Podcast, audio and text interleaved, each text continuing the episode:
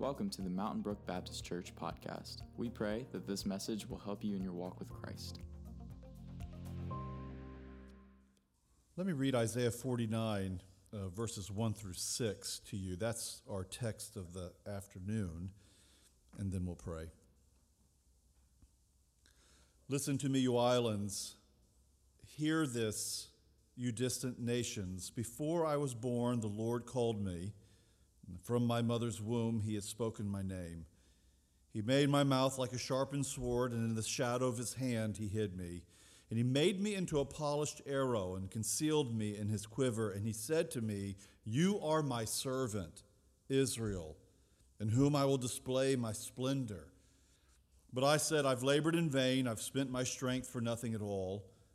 Yet what is due me is in the Lord's hand, and my reward is with God. And now the Lord says, He who formed me in the womb to be his servant, to bring Jacob back to him, and to gather Israel to himself, I am honored in the eyes of the Lord, and my God has been my strength. And he says to me, It is too small a thing for you to be my servant to restore the tribes of Jacob and bring back those of Israel that I have kept. I will also make you a light to the Gentiles, that my salvation may reach all the way to the ends of the earth. Now, O Lord, in this afternoon hour, we pray that you would, by the power of your Holy Spirit, Lord, unveil yourself to us in your Son so that we may see the truth of the gospel and know that it is indeed true and beautiful and that it is true for us. And we ask these things in Jesus' name. Amen. Can, can I encourage you this morning if you, if you find the prophets hard? Um, you know, they're, they're, people give themselves to these Bible readings. And if you, if you make your way, you read the Bible through in a year, and if you, if you make your way through Genesis and then Exodus, and if you make it through Leviticus, I'm very impressed.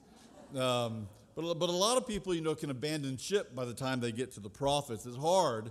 Um, I mentioned St. Augustine yesterday in, in the sermon, and um, I, I, I think I've got a lot of time for Augustine. He's a remarkable man in the history of the church. Augustine, in his Confessions, describes his conversion and his preparing for his baptism. And like any good young Christian, he was very precocious, young, thoughtful.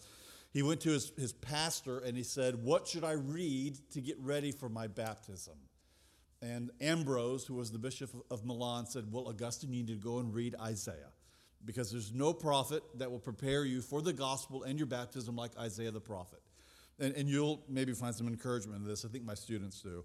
Augustine says in the Confessions, I went and turned to the first chapter of Isaiah and found it so difficult and un, um, and I couldn't understand a word of it that I put it aside, and this is a direct quote, until I could learn the Lord's style of language a little bit better. I was like, that is, that's a great quote.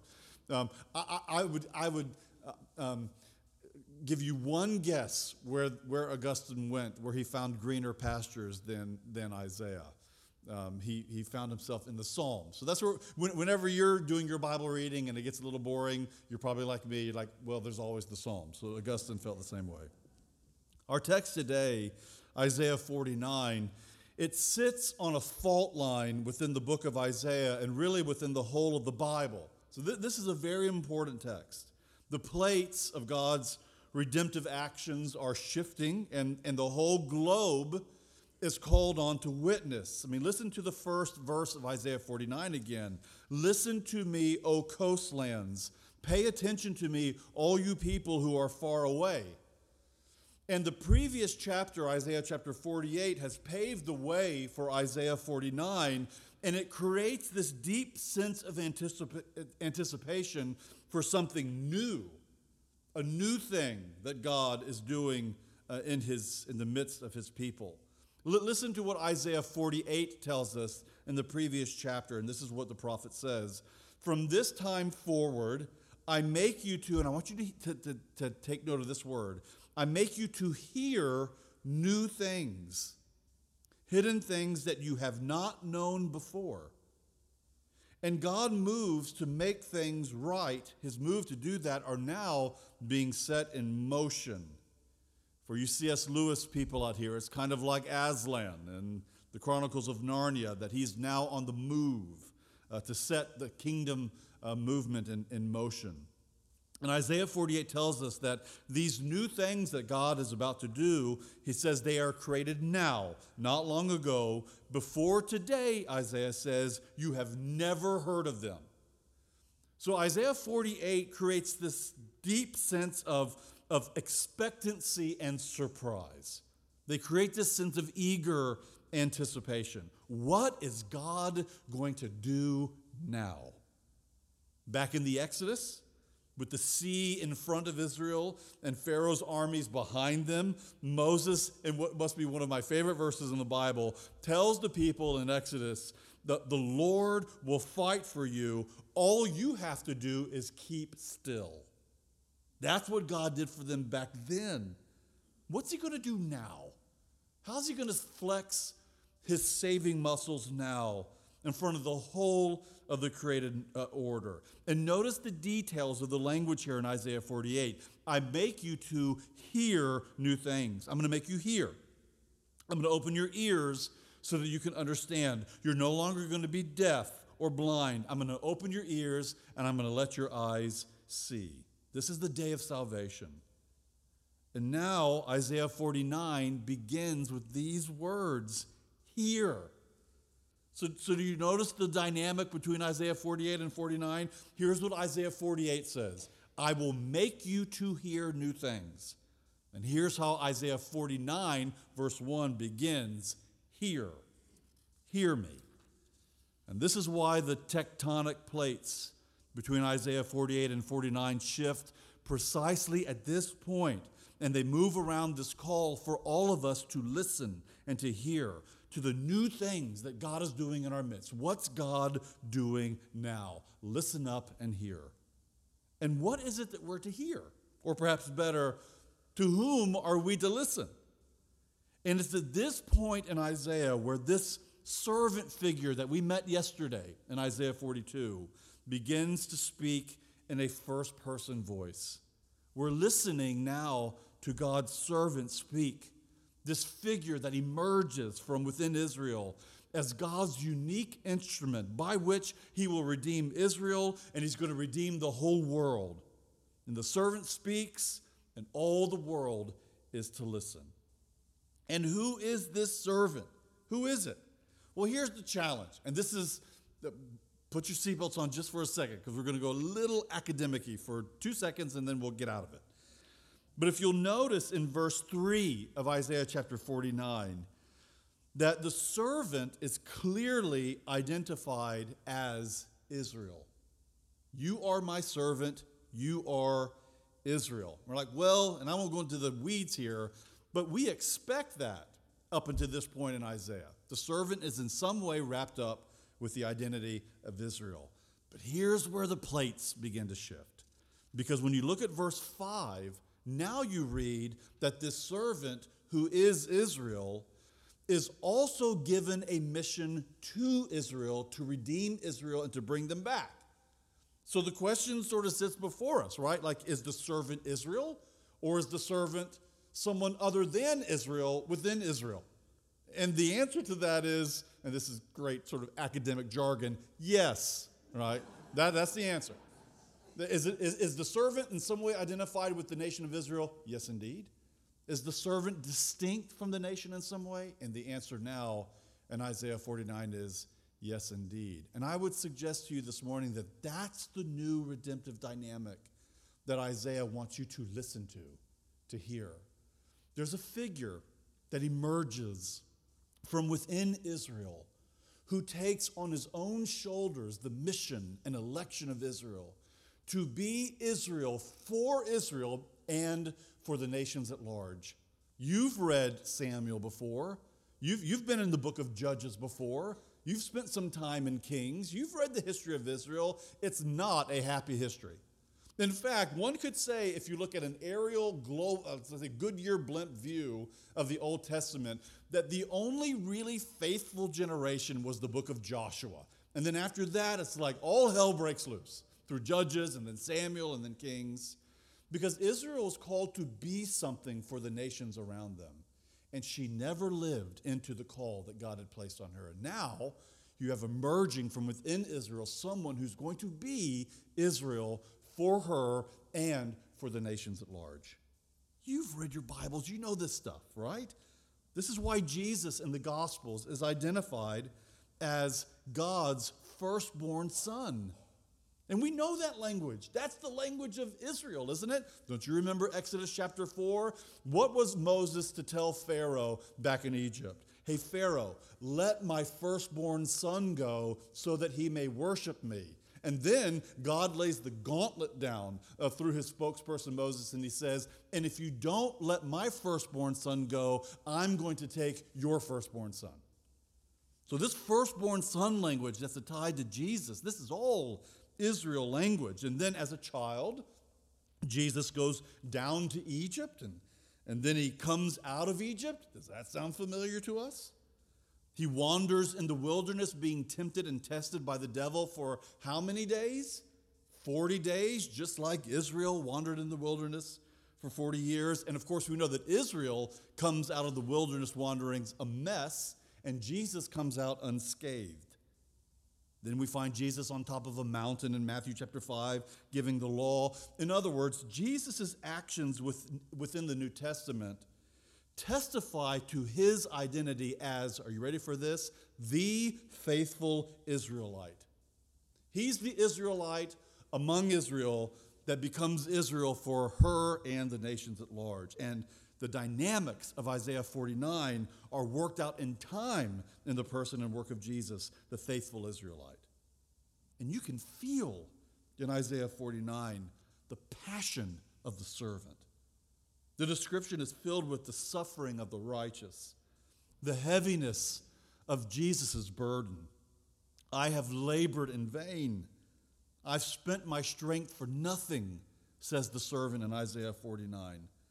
Like so many of the prophets that went before, the, the servant's call is also his burden.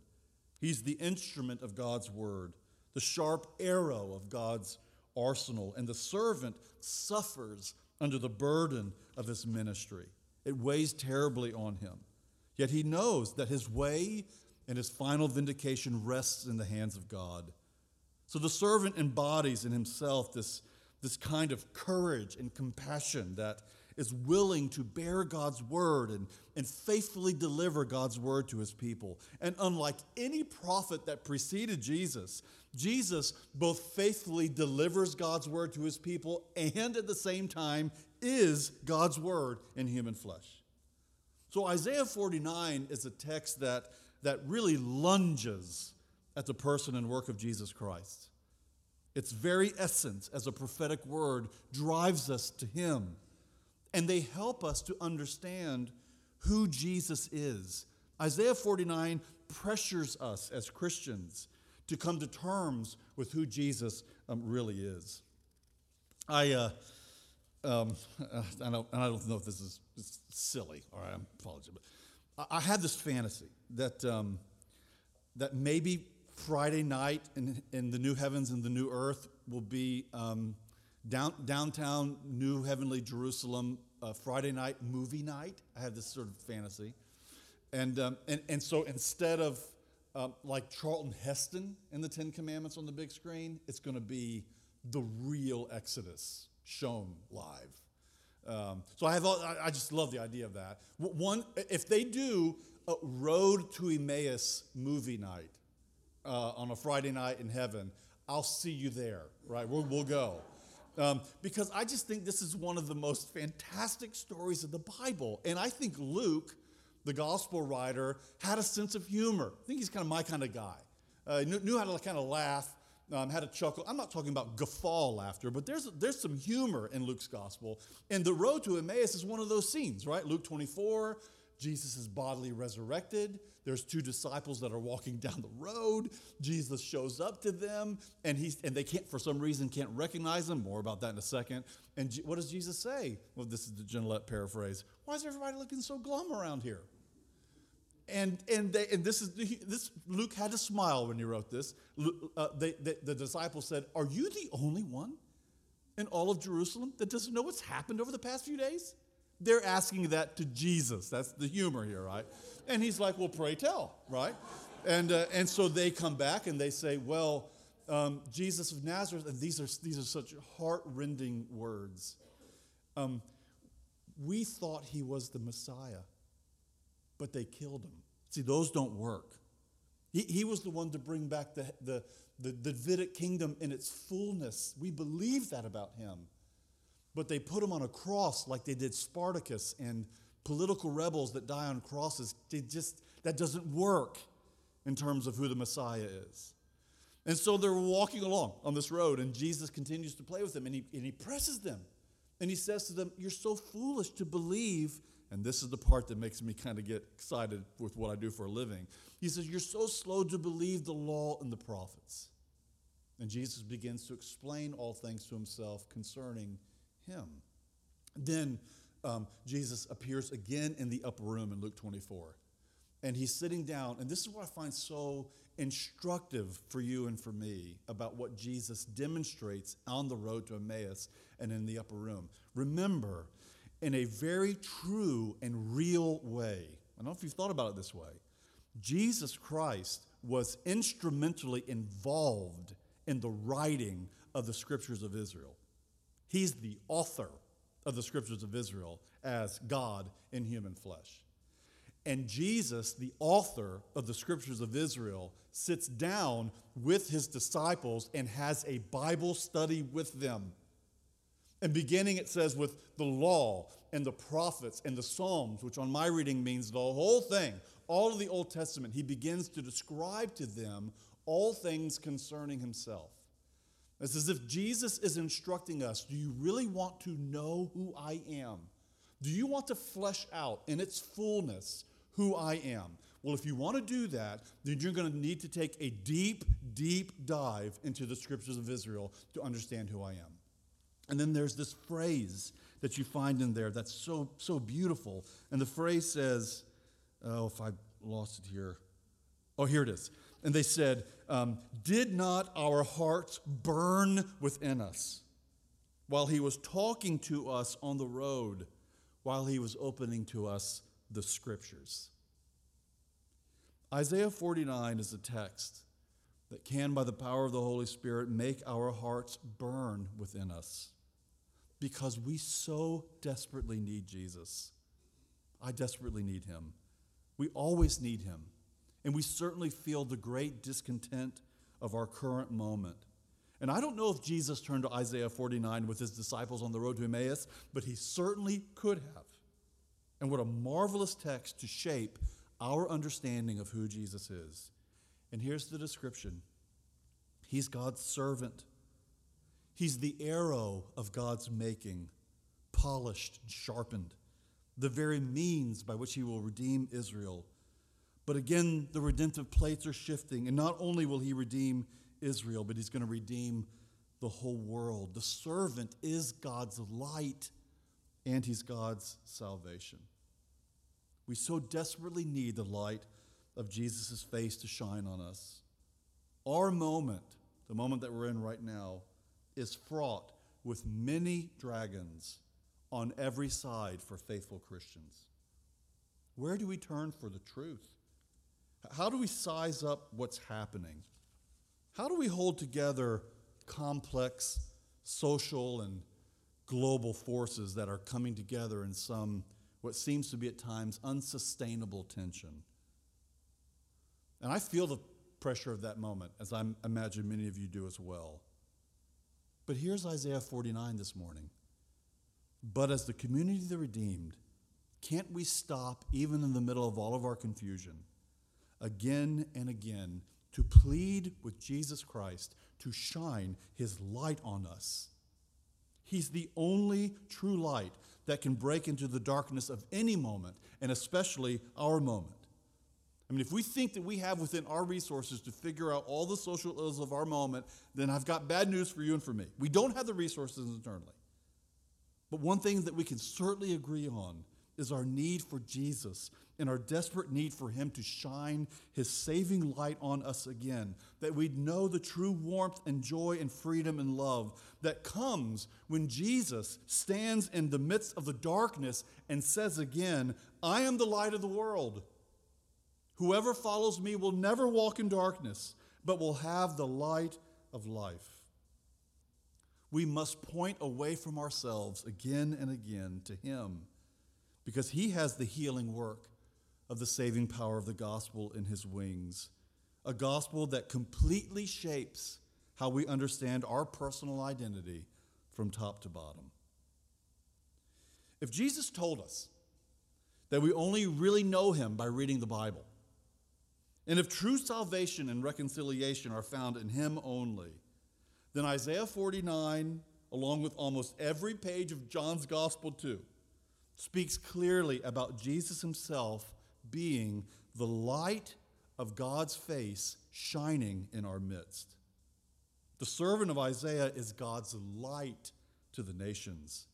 He brings God's joy and his freedom. He displaces the darkness of our souls. Jesus is the Lord, making the light of his face to shine upon us.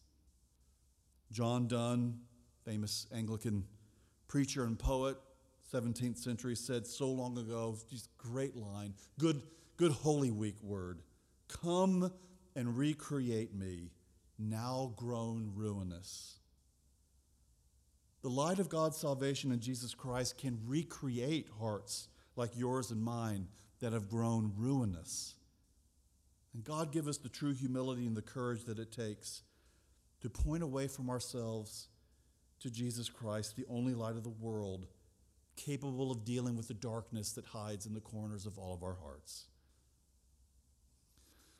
German theologian by the name of Hans Urs von Balthasar. That's a great Airedale Terrier name, if any of you are looking for dog names. Von Balthasar says, When God hides his face, everything created dies away. But when he again turns his face towards creation, everything awakens to new life. And Isaiah's not done just in verse 6. The servant, yes, is the light to the nations, and he is God's salvation. But there's an interesting feature here in the text, and this is where my, again, my academic side is going to come out, so brace yourself. Isaiah 49 6 is interesting grammatically because it says something like this that my salvation may reach to all the ends of the earth. But if, and here's your homework, go, go read this tonight. If you look at Isaiah 49 6, salvation and light are in parallel to one another in their phrasing. So, can I give you a very clunky translation of Isaiah 49 6 this morning? Here's where it is I have given you to be light for the nations, to be my salvation to the ends of the earth. In other words, the servant here in Isaiah 49 isn't merely bringing salvation to the ends of the earth, dispensing God's saving actions as he goes. The force of Isaiah 49 is more immediate than that. The servant is God's salvation. His, he is God's saving act of deliverance. He is the parted Red Sea that we need to walk through. How blessed, said the psalmist, are those who take refuge in him. Because to be near God is to be near God's, to be near Jesus, is to be near God's defining and definitive saving action, the action that makes valleys into mountains and crooked paths straight again, the action that caused all the earth to tremble when Jesus hung between heaven and hell. To be in Christ is to be in God's saving and redemptive presence. I um, had a fascinating encounter about, oh, six, seven, eight months ago. I'm getting to that age where time is getting funny. Um, but have you, have you ever had one of these scenarios? And I, I see enough um, gray hair in the room to know that many of you have had this scenario where you see an email or a voicemail show up um, either in your inbox or on your phone, and it's a name that you haven't seen in years. I mean, I'm talking like 20, 30 years. Th- this happened to me recently. I was sitting um, uh, uh, in my office to get a phone call from somebody, and it was a pastor from Greenville, South Carolina that I hadn't seen in forever. And he happened to have a child that was going to Samford, and so let's get together. So before I know it, here we are, 20 years, whatever later, sitting on a bench up at the summit, drinking a coffee, and, and catching up on things. And, I, and, and if those are scenarios where they're not asking for money, right, it's, it can be really a happy kind of thing. and so this was a, a, nice, a nice thing. Anyway, one of the members of this man's church in Greenville, South Carolina, was my choir director in college, Dr. Warren Cook. And so I just sort of caught up and I said, Tell me about Dr. Cook. And, and and I've appreciated the music this week. I think my university choir experience is one of the places where I met my wife. I mean, it's one of the greatest experiences of my life. And now all that's a memory that kind of feels like a former, a former life. And so I heard from my friend that was here that Dr. Cook had put together this incredible group of singers in Greenville called the, uh, the River Tree Singers. And, and I'm not really an online person, so I had to go sort of hunting for this. And, and they apparently come together once a year and they sing some big smashing piece of choral music. A lot of this is on YouTube, by the way. I, I, I found myself listening over and over again to their performance of Dan Forrest's Requiem for the Living. It might be a nice thing for you to listen to this week if you can find it. It's a stunning piece of music. All of the bits of the Requiem Mass for the Dead are present, and all of it, as you would expect, is in Latin, right? Requiem aeternam dona eis Domine, Kyrie eleison, Sanctus, Sanctus, Sanctus, Agnus Dei qui tollis peccata mundi. And then, of course, the final movement, lux aeterna, light eternal, luceat eis, shine on us. I, mean, just, I, I love it. I was just blown away. It's beautiful. So all of the music is in Latin. And even if you get lost in the translation, you kind of know where things are going. But Forrest does something in this requiem that is so arresting. And I imagine for some it'd be a turnoff, but it wasn't for me. There's only one section in all of the requiem mass that's in English. And it's right in the middle of the last movement of the Lux Aeterna. So you have uh, what seems to be a hundred person voice choir singing, and then a single tenor voice moves to center stage and sings in this glorious melody Come unto me, all you that are weary and heavy laden. Come unto me, and I will give you rest a clear invitation to the gospel of Jesus Christ ringing out amidst all of that surrounding Latin. Come unto me, all you who are weary and heavy laden, and I will give you rest. Are you burdened today? Jesus Christ can carry it with you and for you. Are you angry for various reasons? Jesus Christ can rage the calming storms. Are you fearful? Jesus Christ is where perfect love casts out all fear.